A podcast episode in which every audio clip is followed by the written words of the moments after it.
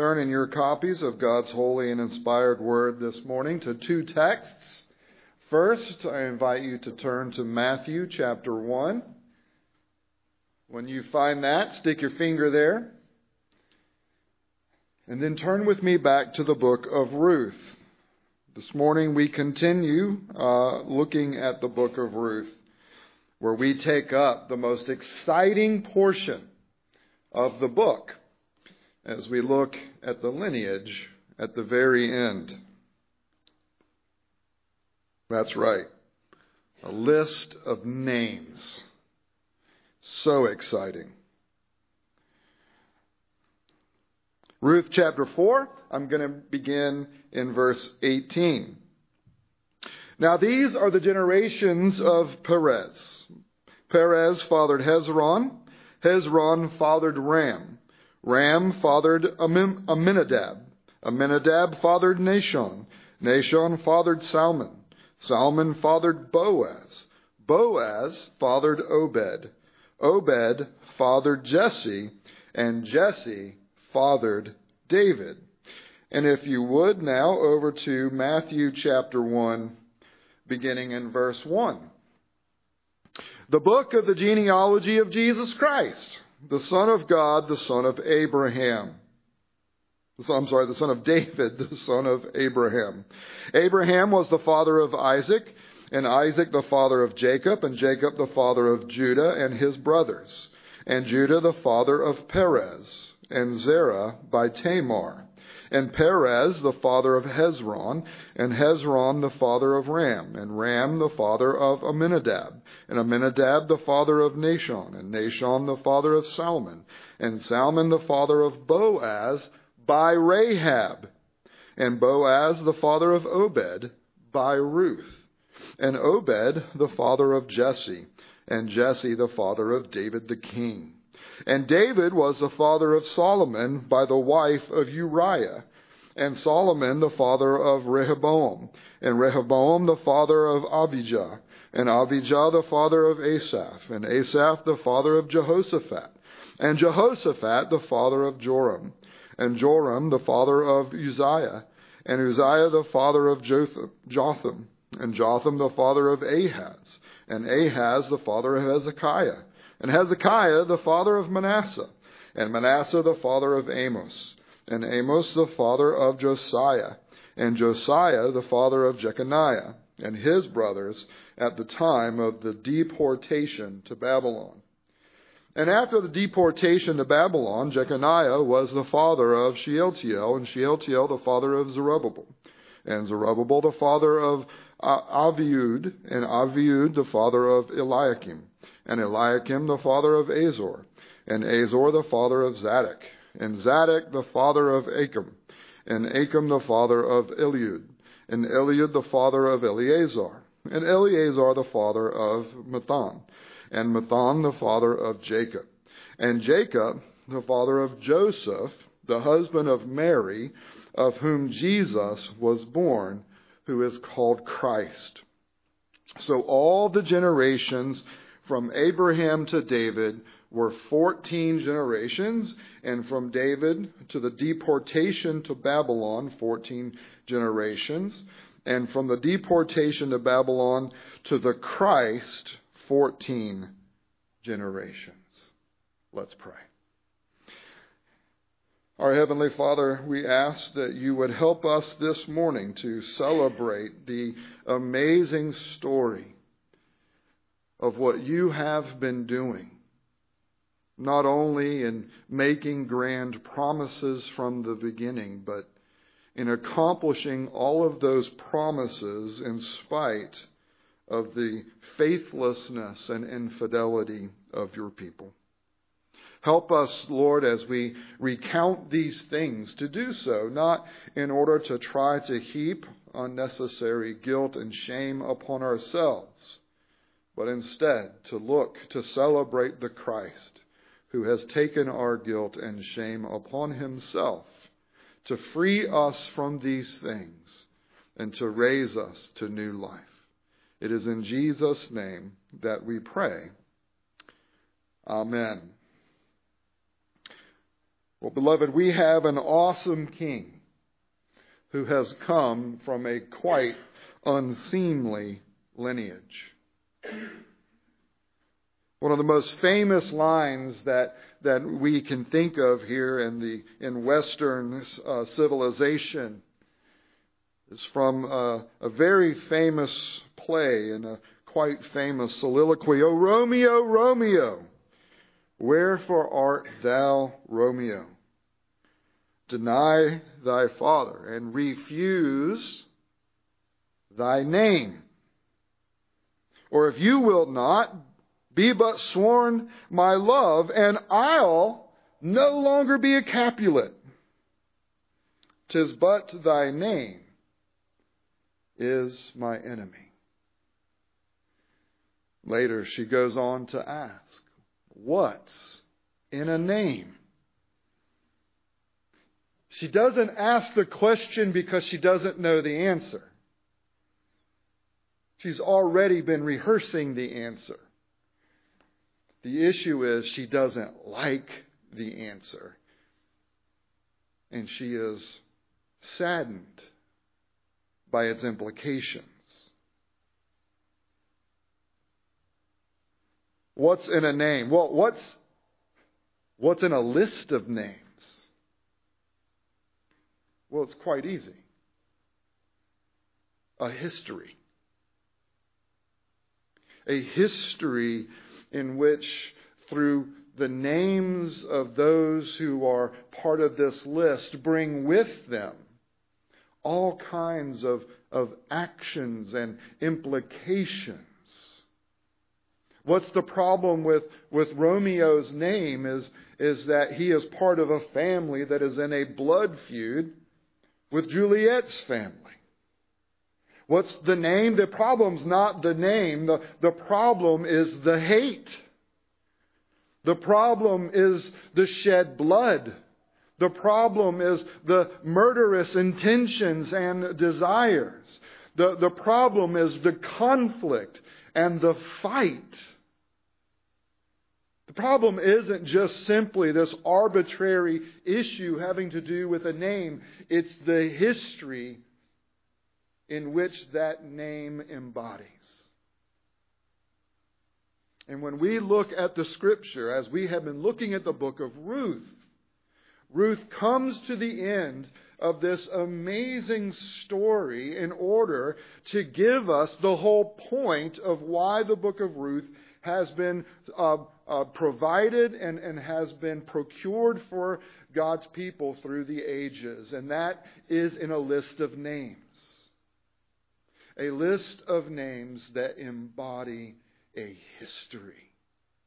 Now, did you notice as we read through Matthew chapter 1 that there was an entire section uh, within the first, uh, the first portion of the lineage in which it was almost a word for word repetition of what we read in the book of Ruth? The lineage of Jesus Christ, we are told, is separated into these, these uh, three different sets of 14. Now, it is not because there is only 14 generations within these different periods of the history of Israel. It is because these are the specific names that have been chosen to be included in order to show a very specific thing of of what God has been doing. There is a symmetry um, that we find there in the 14 names, two sets of seven. There is a symmetry that, that is underlying the construction and the formation of this genealogy, while the very content of the names show us chaos. And that's what has been in interplay not just within the lineage of Jesus, but in the very history of creation, in the very history of God's covenants with his people. The book of Ruth has shown us that hidden presence of God through the normal, everyday, mundane decisions and actions attitudes, intentions, along with follow through of normal, everyday folks who have been used by God to secure the line of Messiah, to secure the promised seed of Genesis 3:15, to secure the future and hope of God's eternal purposes. These things were all put in jeopardy.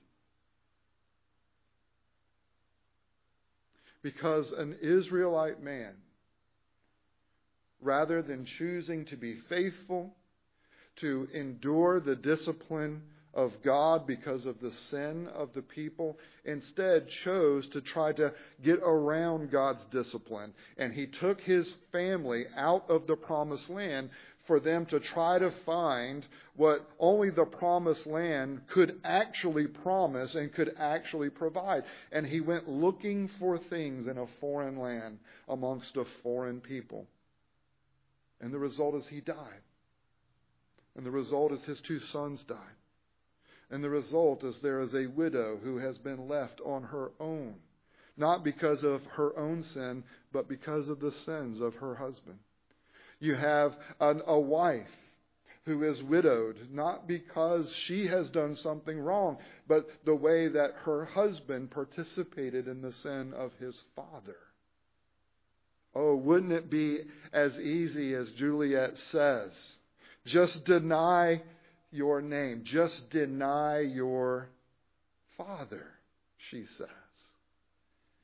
The problem is the, the sins that, that make up all of these issues and the problems that we see within families and within the world, within individuals who are in the church and outside of the church is because it is a sin problem that goes back to the very beginning.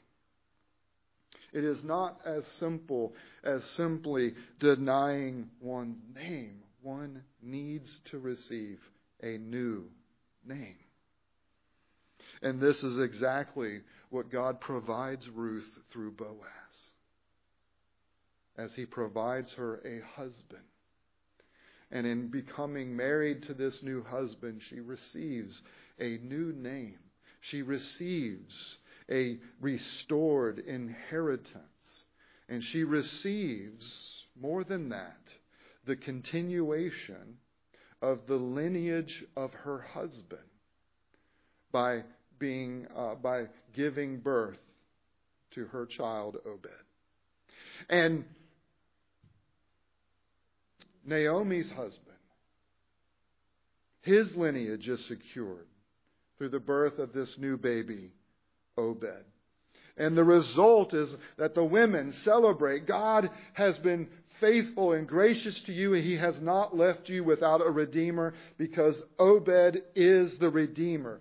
Obed secures the lineage of your family, which means Obed secures the future and hope of your people. The land is secure. The promises are secure.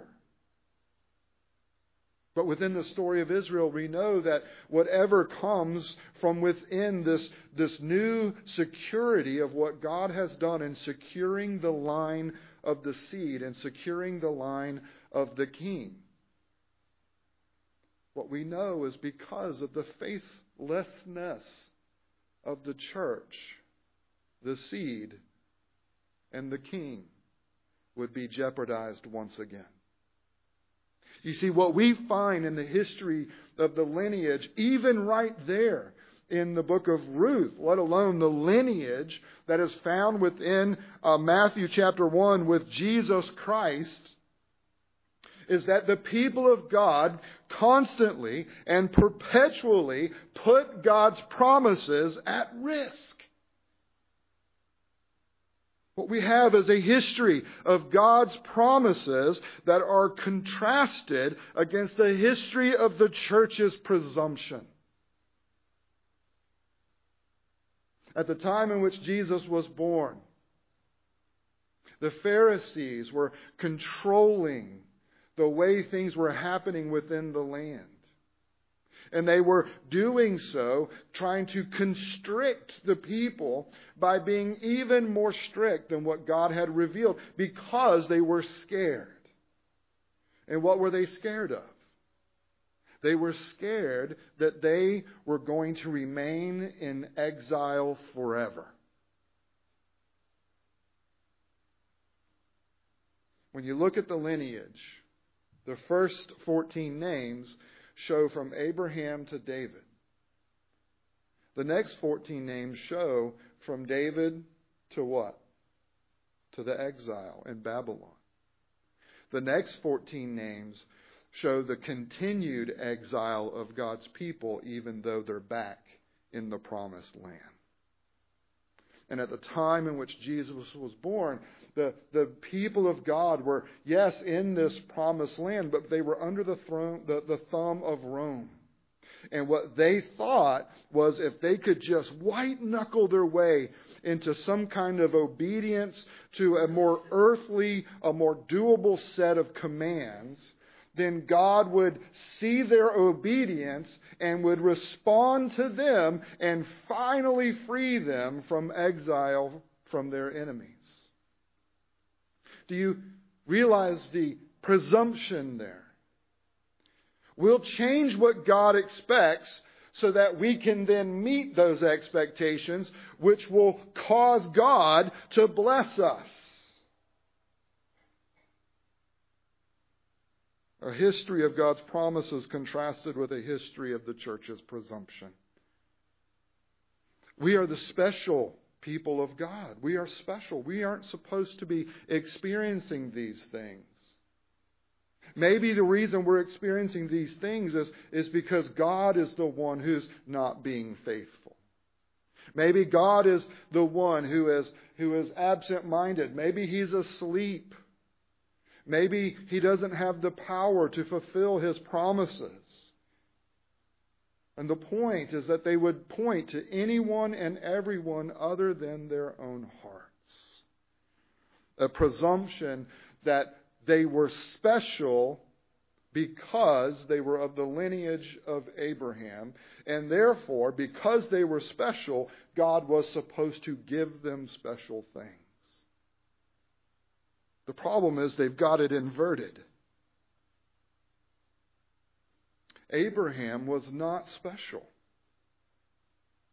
He was common. He was just like every other Gentile because he was a Gentile. He wasn't special. He was a Gentile. And yet God, in His grace, chose Abraham, took him to himself, set his loyal love upon Abram, and then gave him covenant promises. Here's what I will do, and I will do these things because I am faithful to accomplish what I promise. Your job is to receive the promises by faith and to walk with me in repentance and faith all your days. You see the difference? The, the church is special, not because of something within ourselves, and especially not because of our lineage. We are special because of God's love that He freely chose to set on us. This lineage also shows a history of God's protection contrasted with a history of the church's precarious recklessness. Well, if God has made the promises, and, and if the promises are conditioned on His faithfulness, it doesn't matter how we respond. We can do whatever we want. I mean, look, we have the temple. Does anyone else have the temple of the Most High God? Does anyone else have the sacrifices? Does anyone else have the covenants? Does anyone else have God's word inscripturated? Does anyone else have the Shekinah glory of God dwelling in their presence? No, we do. And we always will have this. So we can chase after this God and we can participate with this nation in, in their idolatry and their sins and, and we can do whatever we want because we've got the temple and surely God is going to protect his temple. And God did protect his temple by destroying it. And the result was because of the recklessness of God's people. God destroyed his temple and sent them away.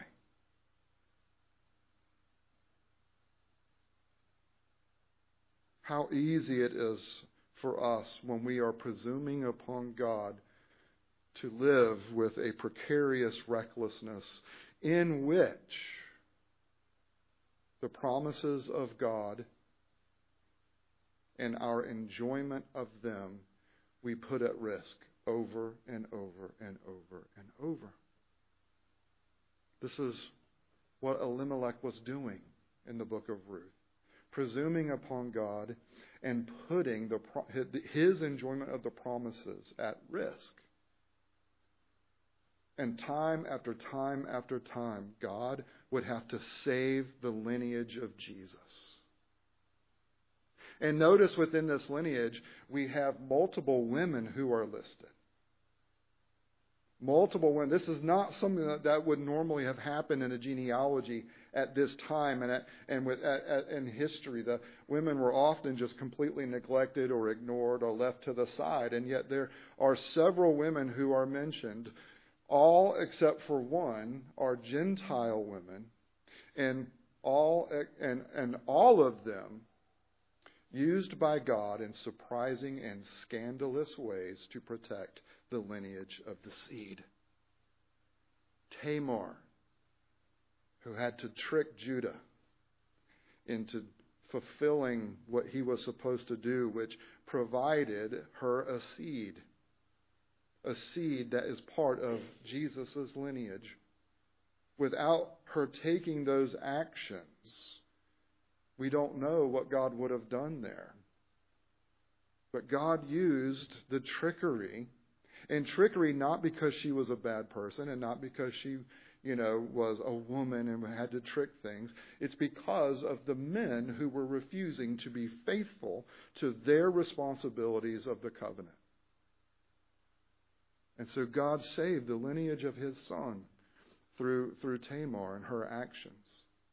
God saved the lineage of his son through Ruth and her actions. And by the way, did you notice who Ruth was married to? Boaz. And who did Boaz come from? Rahab. Once again, a surprising and scandalous servant of God to accomplish purposes that the men and leadership were not accomplishing because of their lack of faith. And so she had to hide the spies um, uh, in, in order to protect them. And she was the one that had the faith to say, We've heard about what Yahweh is doing for you, and we're shaking in our boots and what did the leadership say? Well, we went over there, and there's a bunch of Shaquille O'Neals running around over there, and we're scared of them. She had the faith to grasp hold of the victory of Yahweh as God's people were afraid in their boots at humans that God had, cre- had created. She had the faith to see what could not be seen right in front of her, to grasp hold of that which only faith could grasp hold of.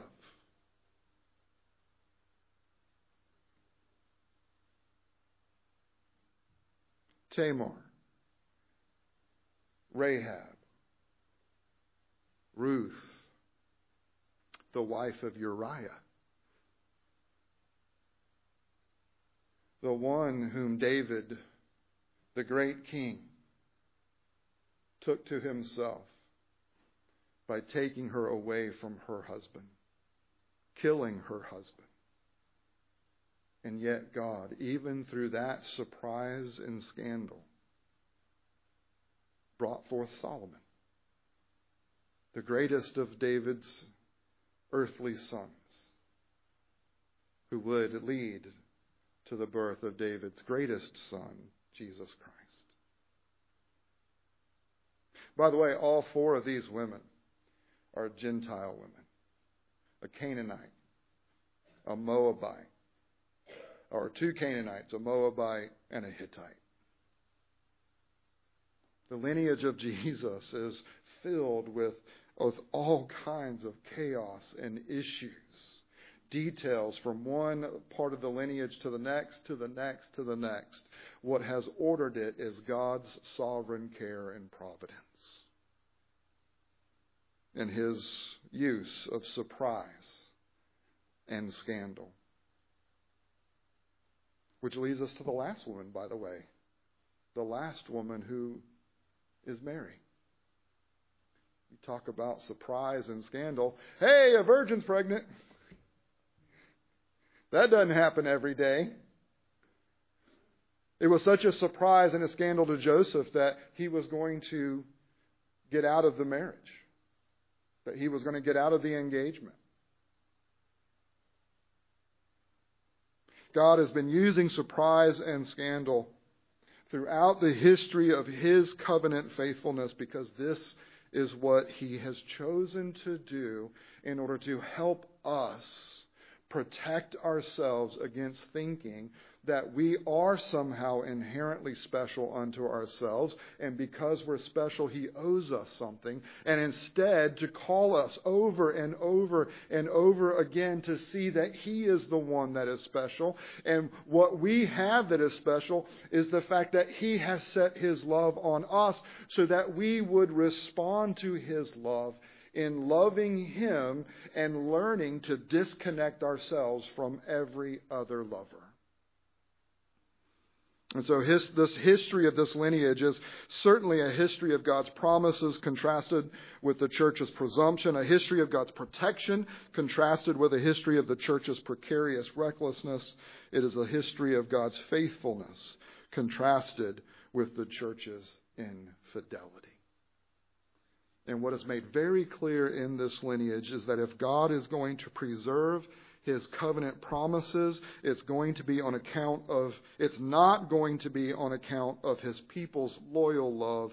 It is going to be in spite of his people's incessant infidelity. If God is going to preserve his royal line, it's not going to be on account of his people's righteousness. It's going to be in spite of his people's sinfulness. God is utterly and completely faithful in the face of our presumption, our recklessness, and infidelity.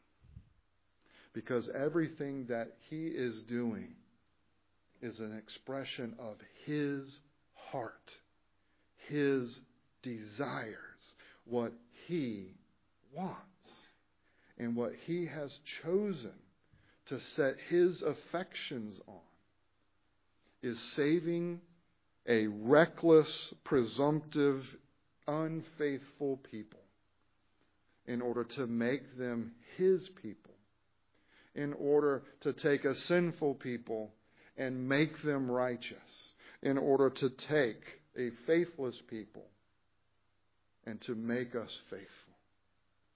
He has set his love on us, and his blessings come to us, not because of anything inherent within us, but because of everything that is inherent within us, renders us incapable of even receiving his promises without his help.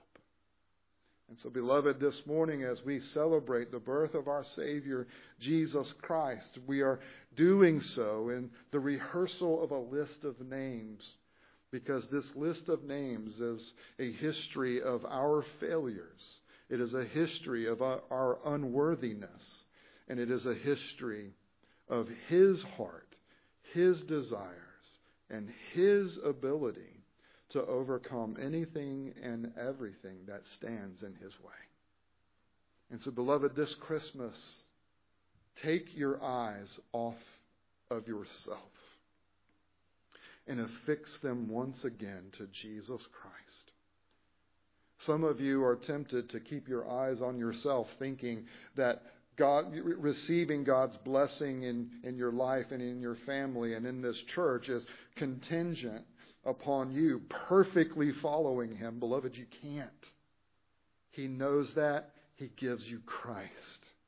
So get your eyes off of yourself and get them onto Him. Some of you think that the lack of blessing uh, in your life, the lack of blessing in your family, uh, the lack of blessing in the church, you, you think that that's the result of you being too sinful. Beloved, get your eyes off of yourself.